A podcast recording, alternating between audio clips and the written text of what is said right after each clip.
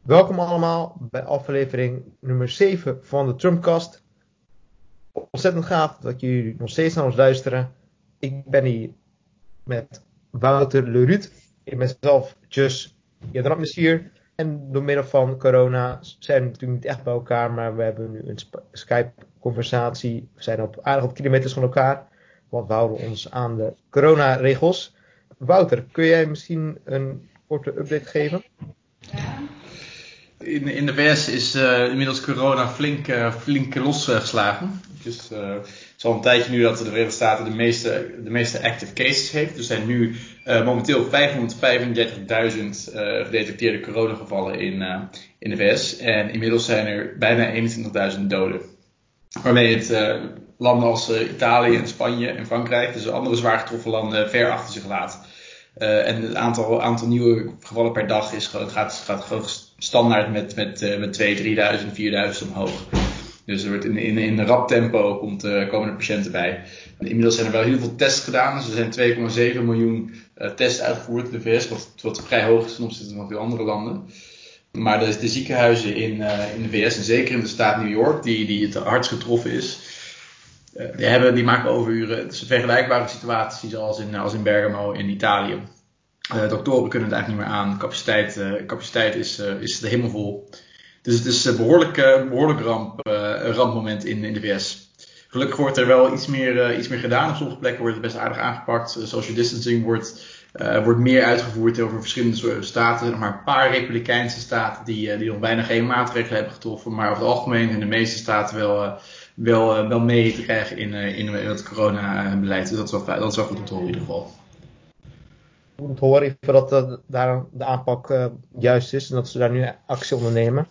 Uh, degene die vooral afgelopen week, of eigenlijk alweer twee weken terug, een, in ieder geval groot besluit heeft genomen. dat is ja, de laatste presidentkandidaat voor de Democraten, Bernie Sanders. Bernie Sanders is uit de race gestapt. Achterstand met Joe Biden ja, was met 300 gedelegeerden te hoog. Ja, met bijna 50% van alle gedelegeerden die nog verdeeld moesten worden. Ja, zag het pad naar de overwinning voor Sanders ontzettend moeilijk uit. En moest vooral verandering inkomen. Echt iets voor kunnen zorgen dat Sanders nog als weer naar voren kon komen. Maar hij, zag zelf ook al in dat het ja, te moeilijk voor hem zou worden. En hij zal zich wat meer gaan richten op de coronaproblemen.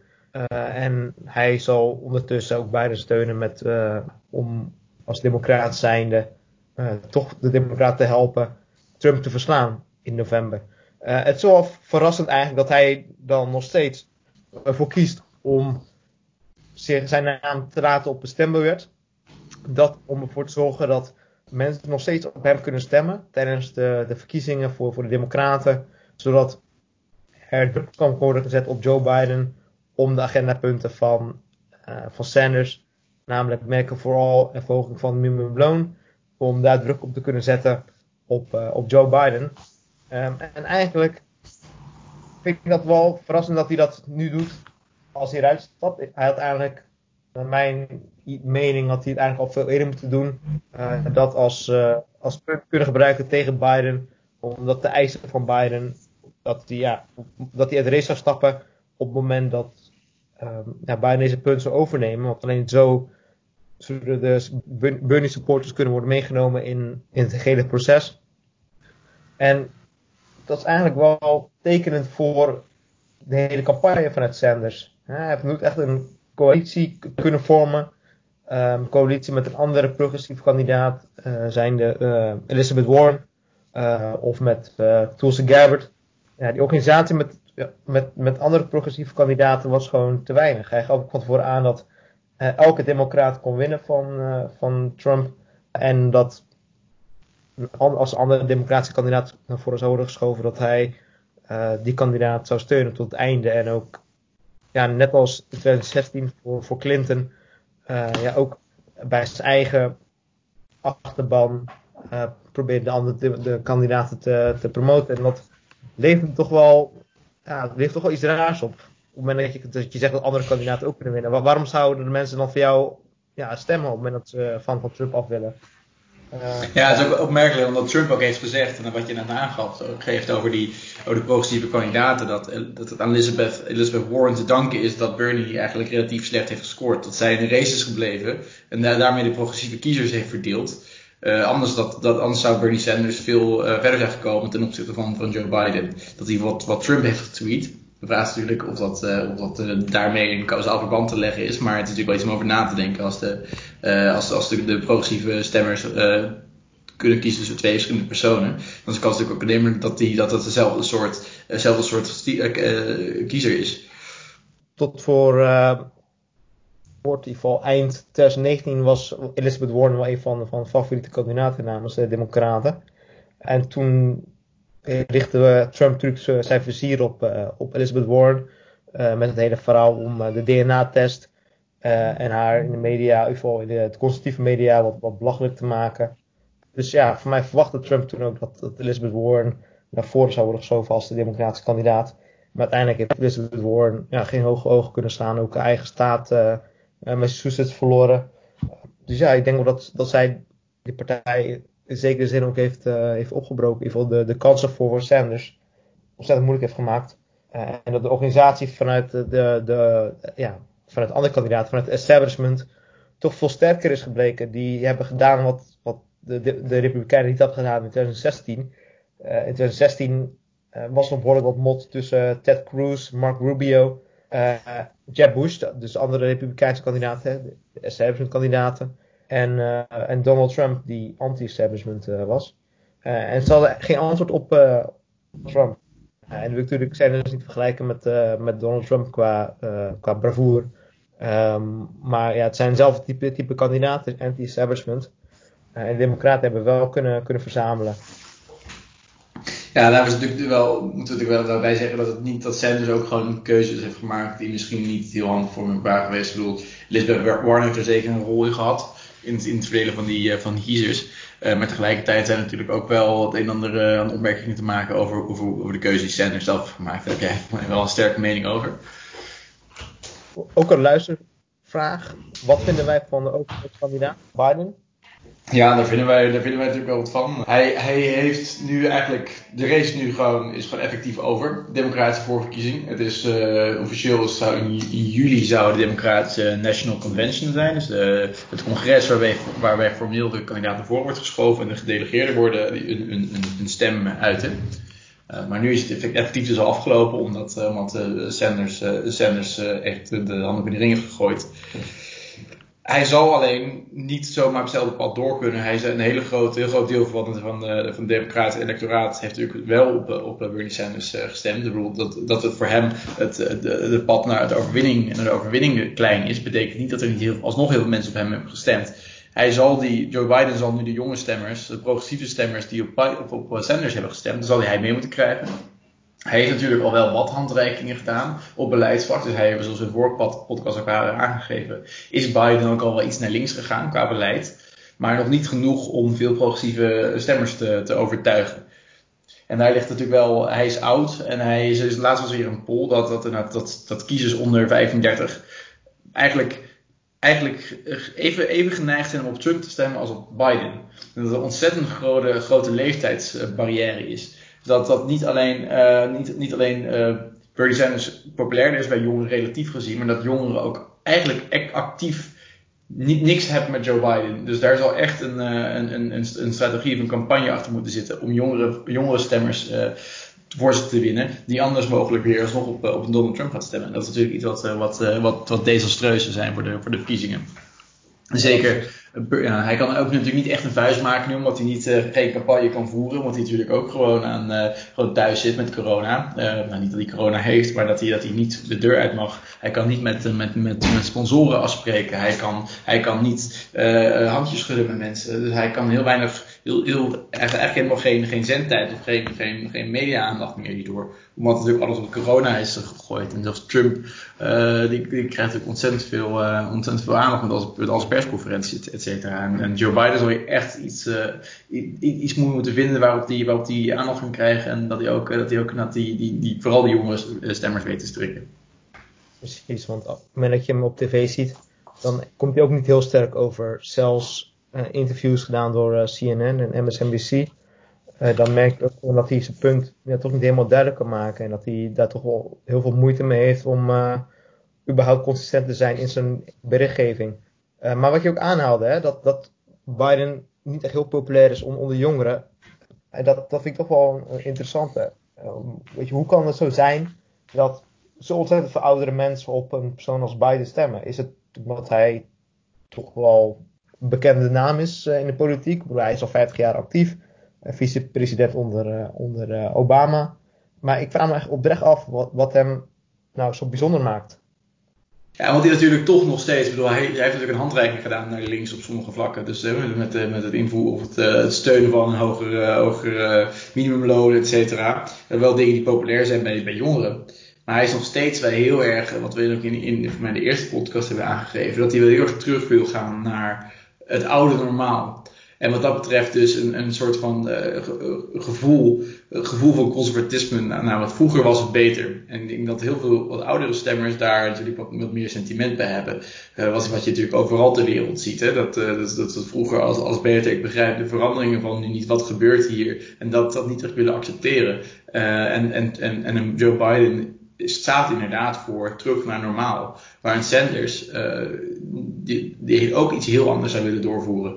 En jongeren die, die, die, vinden, die vinden het huidige, uh, of die, die kunnen veel minder goed reflecteren hoe het toen was. En of dat dan inderdaad zo goed was, maar ze weten wel, de jongeren, dat het nu voor hen niet werkt. Net als in, als in Nederland, dat er, dat er een grote, groeiende kritiek is op, op, op hoe jongeren bijvoorbeeld geen huis kunnen kopen. Zo'n zo soort eh, onrechtvaardigheidsgevoel ervaren veel jongeren ook. En Joe Biden, die zegt, ja, we gaan terug naar hoe het toen was. Dat, dat resoneert natuurlijk niet echt met wat veel jongeren willen zien. Ik denk dat dit een van de redenen is waarom, waarom dit geval is. Uh, maar inderdaad, er zal nog steeds ook iets in de persoon zitten, los van waar hij voor staat. En, uh, dat, dat, zou ik ook graag meer over willen weten. Ja, precies. En je haalt er dan het goed punt aan. Uh, was natuurlijk iets minder uh, uh, conservatief in, in, zijn punten. en misschien dat ook een van de fouten was van, van zelf. dat hij te veel andere landen aanhaalde als, als voorbeeld. Hè? als je kijkt naar zijn positieve bewoordingen richting Duitsland en, en, en Denemarken. Dat land helemaal niet bij Amerikanen. Hij had eigenlijk ja, meer het beleid van, van Roosevelt, een van de populaire Amerikaanse presidenten. Ja. Eigenlijk had hij, had hij zijn naam wat meer moeten gebruiken, want ja, ja. dat meer, wat meer uh, ja. Ja, ja Denemarken kennen mensen helemaal niet. Mensen kunnen niet aanwijzen op de kaart. Uh, Denmark, is de capital of France? Ja, precies. ja, wat soort, uh, ja. Uh, dus dat, dat, schiet inderdaad niet op. Nou is het natuurlijk wel zo dat, uh, wat misschien voor Biden wel weer interessant, interessanter kan zijn, is dat het, het blijkt dat, dat uh, op de achtergrond Obama ook veel wat, wat grotere rol is gaan spelen. Je hebt ook overlegd met, met Sanders bijvoorbeeld, voordat Sanders besloot om, om, om zich terug te trekken. En dat, dat Obama nu eigenlijk weer een argument, of eigenlijk de, de, de, case aan het maken is voor, voor Joe Biden. Uh, zelfs een artikel dat wat eigenlijk aangaf dat, dat, dat Obama nu het punt kan maken waarom hij op Biden zou stemmen, die, die Biden zelf eigenlijk niet weet te maken. En dat Obama is natuurlijk, uh, nou ja, laten we zeggen, in ieder geval wel iets populairder bij jongeren. Niet, ook natuurlijk wel een iets oudere, oudere man inmiddels, maar wel, meer, wel meer connectie met jongeren dan, dan Biden heeft. Dus misschien dat dat, die, dat, die, dat, dat, dat, dat gat een beetje kan worden eh, gedicht daarmee. Maar dat is nog steeds een beetje wat vroeg om over wat te zeggen. Maar, maar de endorsement, officiële endorsement van Obama komt waarschijnlijk nu wel. Daar probeerde ze natuurlijk als voormalig president van af te houden. Om, dat, is, is een beetje een ongeschreven regel. Als je als oud-president niet gaat mengen in de, in de huidige politiek. Uh, maar nu kan hij dat wel natuurlijk doen. Want Joe Biden natuurlijk gewoon zijn, zijn, zijn vriend en, en, en vertrouweling. Dus we gaan, uh, we gaan zien de komende weken hoe, dat, uh, hoe zich dat ontwikkelt. En of, of, Obama echt campagne gaat voeren voor, voor Biden bijvoorbeeld. Dat zou nog wel uh, interessant zijn, want Obama is nog steeds heel erg populair. Eigenlijk ja. populairder dan hij dan die was tijdens het presidentschap. Ja, een beetje nostalgie naar de Obama-tijd. Dat ja, alles ja. diplomatisch ging. Maar ik geloof wel dat hij achter de coulissen, ja, als je kijkt naar het uittreden van Pete Buttigieg en Amy Klobuchar, Fuck for Super Tuesday. Ik geloof wel dat Obama daar wel mee te maken heeft. Dat hij wel Zeker, ja. bepaalde telefoontjes heeft gepleegd en bepaalde beloftes heeft gedaan, zodat de populaire Pete Buttigieg destijds, uh, ja, die, die, die treedt niet zomaar uit de race. Die, die, voelt, nee, nee. voelt ook wel aankomen. Uh, je, je, had ook kort over de jongeren. De jongeren, ja, indifferentie tussen enerzijds Biden en anderzijds Trump. En nu doet Trump in het kader van corona een bepaalde handreiking richting jongeren. Namelijk dat jongeren die studeren en een bepaalde studieschuld hebben, dat die zes maanden uitstel krijgen van, van een studieschuld. daarnaast voor het brede publiek doet hij namelijk ook iets wat werd aangedragen door, door, door Bernie Sanders. Maar nu in zekere mate wordt, gedaan door Trump. Uh, dat is namelijk Trump Care for, uh, for All. In het kader van, van COVID dan mogen, mogen mensen, Amerikanen mogen gratis een test doen of ze überhaupt het coronavirus hebben. en op moment als ze ziek zijn, dan wordt dat gedekt voor hun tegen Medicare rates. Dus dat is wel heel bijzonder, want dat, dat hele Medicare uh, en Medicaid en hoe dat nu is geregeld, dat is vooral gebonden aan, aan je werknemer. Uh, en op het moment dat je ontslagen wordt, uh, nou ja, voor mij heeft Amerika heeft afgelopen paar weken 17 miljoen ontslagen gehad. Nou op ja, ze hebben specifiek mensen die, mensen die werk, een werkloosheidsuitkering hebben aangevraagd, zijn er 17 miljoen. Wat in de praktijk waarschijnlijk dus nog hoger ligt, aangezien je ook heel veel ongedocumenteerde immigranten hebt. Uh, die natuurlijk niet geregistreerd staan, ook geen uitkering kunnen krijgen. Dus het de, de, de, daadwerkelijke aantal banen dat verloren is gegaan, dus het ligt waarschijnlijk nog veel hoger. Precies, uh, maar die, die mensen hebben allemaal geen, geen Medicare meer. Uh, wat is gebonden aan je, aan je werk, aan werknemer. En nu doet Trump een bepaalde handreiking naar, naar de Amerikanen toe. Van, nou ja, weet je, je kan je testen op, op COVID-19, kan worden behandeld. En dat is toch wel heel bijzonder voor een Republikeinse president ja. om die handreiking te doen. Erg slim, erg slim. Ja, erg slim, erg slim. En ook zijn tegemoetkoming aan de, de MKB'ers, dus de middel- en kleine bedrijven, die ook een, een relief krijgen, een debt relief voor, voor hun uh, schuldbetalingen aan, aan banken. Zij, ja, hij positioneert nu ook uh, voort op uh, waarschijnlijk de, de verkiezingen. Ik weet niet of, ja, ik kan niet tussen in zijn hoofd kijken. Ik weet niet of het doet uit de grond van zijn hart. Ja, dat moet, dat moet wel, dat moet wel. Want hij, hij, hij heeft niet laten zien dat hij nou, dat hij nou ontzettend veel geeft om bepaalde mensen of groepen um, in, in zijn beleid eerder gaande jaren. Maar uh, voor, voor Trump versus Biden is natuurlijk, nou, waarom wordt Trump herkozen als de economie goed gaat? En nou, dat, dat is dus in, in gevaar door corona. Dus nou, hij heeft er ontzettend veel belang bij om ervoor te zorgen dat de economie niet instort. En anderzijds is uh, crisismanagement kan je heel populair maken als, uh, als, als politicus. Dus we zien in bijna elk westers land. Nederland natuurlijk met Rutte, maar in, in, Frankrijk met Macron en met dat alle, alle leiders worden eigenlijk populairder, mits ze hun uh, mits ze natuurlijk een beetje goede maatregelen nemen. Maar bij zo'n crisis verenigt mensen. Dus mensen gaan sneller achter hun leider staan. En zo ook bij Trump. Nou gaat het schieten de pols voor Trump een beetje heen en weer. Want hij, uh, veel, in eerste instantie leek het even goed te gaan voor hem. Maar nu zijn toch, is toch weer de meerderheid van, van mening dat hij de crisis slecht, uh, slecht orchestreert. Uh, tegelijkertijd, uh, door dit soort maatregelen te treffen, dat, dat, daar kan Biden zich ook niet echt meer mee onderscheiden nu. Dus als die twee niet tegen elkaar opnemen, wat kan Biden nou echt inbrengen? Als je, als je dit soort, als Trump dit soort handreikingen doet aan het volk, uh, gratis laten testen, et cetera, dat zijn eigenlijk meer democratische maatregelen. En dan, dan om de, het hele, hele momentum van Joe Biden, of wat hij, wat hij kan, kan bieden aan de mensen, wat anders is, is natuurlijk dan, het wordt steeds kleiner. Trump versus Biden zie je al bepaalde ads komen tegen Biden. De laatste ad ging voornamelijk in uh, over uh, de corruptie van Hunter Biden in, in, in China. Handelsverdragen die Biden heeft getekend met, met China. Metalen achteruitgaan van, van, Biden. en natuurlijk de, de reisrestricties die als goede beslissing vielen voor, voor Trump, waar, waar Biden destijds tegen was. Dus ja, nu beginnen al de eerste vorm van bepaalde aanvallen op elkaar te komen. en dat zal in de komende paar maanden zal alleen maar toenemen. Maar ja, wat je zegt, uh, Trump heeft airtime, dat is gratis media-aandacht. Uh, en wat misschien nog belangrijker is, is oké, ze zijn dicht bij elkaar in, de peilingen. Voor mij is het ongeveer 50-50. Uh, maar de meerderheid van de Trump-kiezers die zijn toch wel enthousiast over, over Trump.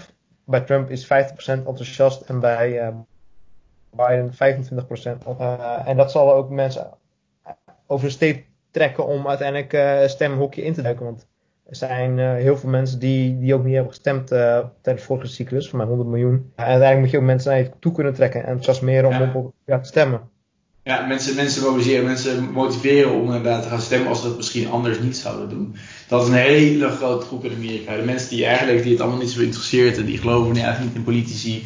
Uh, en als je die mensen die dan opeens wel geloven uh, in een politicus. En dat was natuurlijk de likability, dat was de factor die Bernie Sanders mogelijk uh, mogelijk een, een voordeel uh, bood. Dus bij, als er gepold werd, want mensen die, die sowieso gaan stemmen, was hij misschien relatief minder populair. Maar het zou zomaar zijn, hebben, hebben kunnen gebeuren, dat als hij dan presidentskandidaat was, dat veel mensen zijn boodschap dan wel weer een reden vonden om te gaan stemmen. En, en die mensen die, die niet echt een hele sterke mening erover hebben, die zullen waarschijnlijk niet, niet zo, dus extra veel moeite nemen om nu op Joe Biden te stemmen. Dus wat dat betreft zie ik de kansen van Biden tegen Trump zie ik een beetje, een beetje somber in voor Joe Biden. Ik denk, uh, wat ook al zijn de polls misschien 50-50. Uh, ik, denk, ik denk dat Trump wint. Ja. Hangt, hangt er denk ik wel een beetje van af wie de, wie de vicepresidentkandidaat wordt voor, uh, voor Joe Biden. Wie hij kiest om, om als running mate. Uh, als het een, een jonge, jonge, progressievere vrouw is die wel heel erg veel enthousiasme kan uitstralen want, Biden is gewoon niet de sterkste spreker, niet de, sterkste uh, uh, charmeur wat dat betreft, om, het volk een beetje op te hitsen. Als, als, een, als een goede jonge vrouw dit wel kan doen, dan, dan denk ik dat dat wel enigszins kan veranderen. Maar dat nogmaals hangt ook heel erg af van hoe de economie, uh, hoe, de, de economische situatie ontwikkelt en hoe Trump verder met de coronacrisis omgaat. Als er nu in de komende maanden tienduizenden mensen gaan, gaan sterven, nou de kans is groot dat er, uiteindelijk iets van 150 tot tot, tot 200.000 mensen doodgaan in de VS. Dat kan, kan Trump heel erg veel, heel veel pijn doen, maar afhankelijk van hoe hij doet, kan het hem ook heel, uh, heel, heel sterk maken. Dus het is, het is denk ik nu te vroeg om, om echt een, realistische voorspelling te doen, want de coronavirus is veel slechter te voorspellen dan, dan verkiezingen.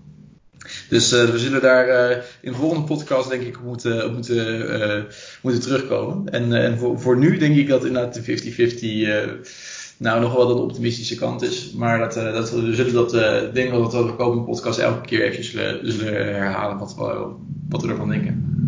Als je kijkt naar de afgelopen presidentscycli, de strijd tussen de Republikeinen en Democraten, maar zie je eigenlijk wel, wel dat de middencentristische kandidaten van de Democraten eigenlijk altijd wel verliezen van de Republikeinse kandidaten. Als je kijkt naar bijvoorbeeld Al Gore in, in 2000, die verloor van Bush, daarna John Kerry, Clinton tegen tegen, tegen Trump.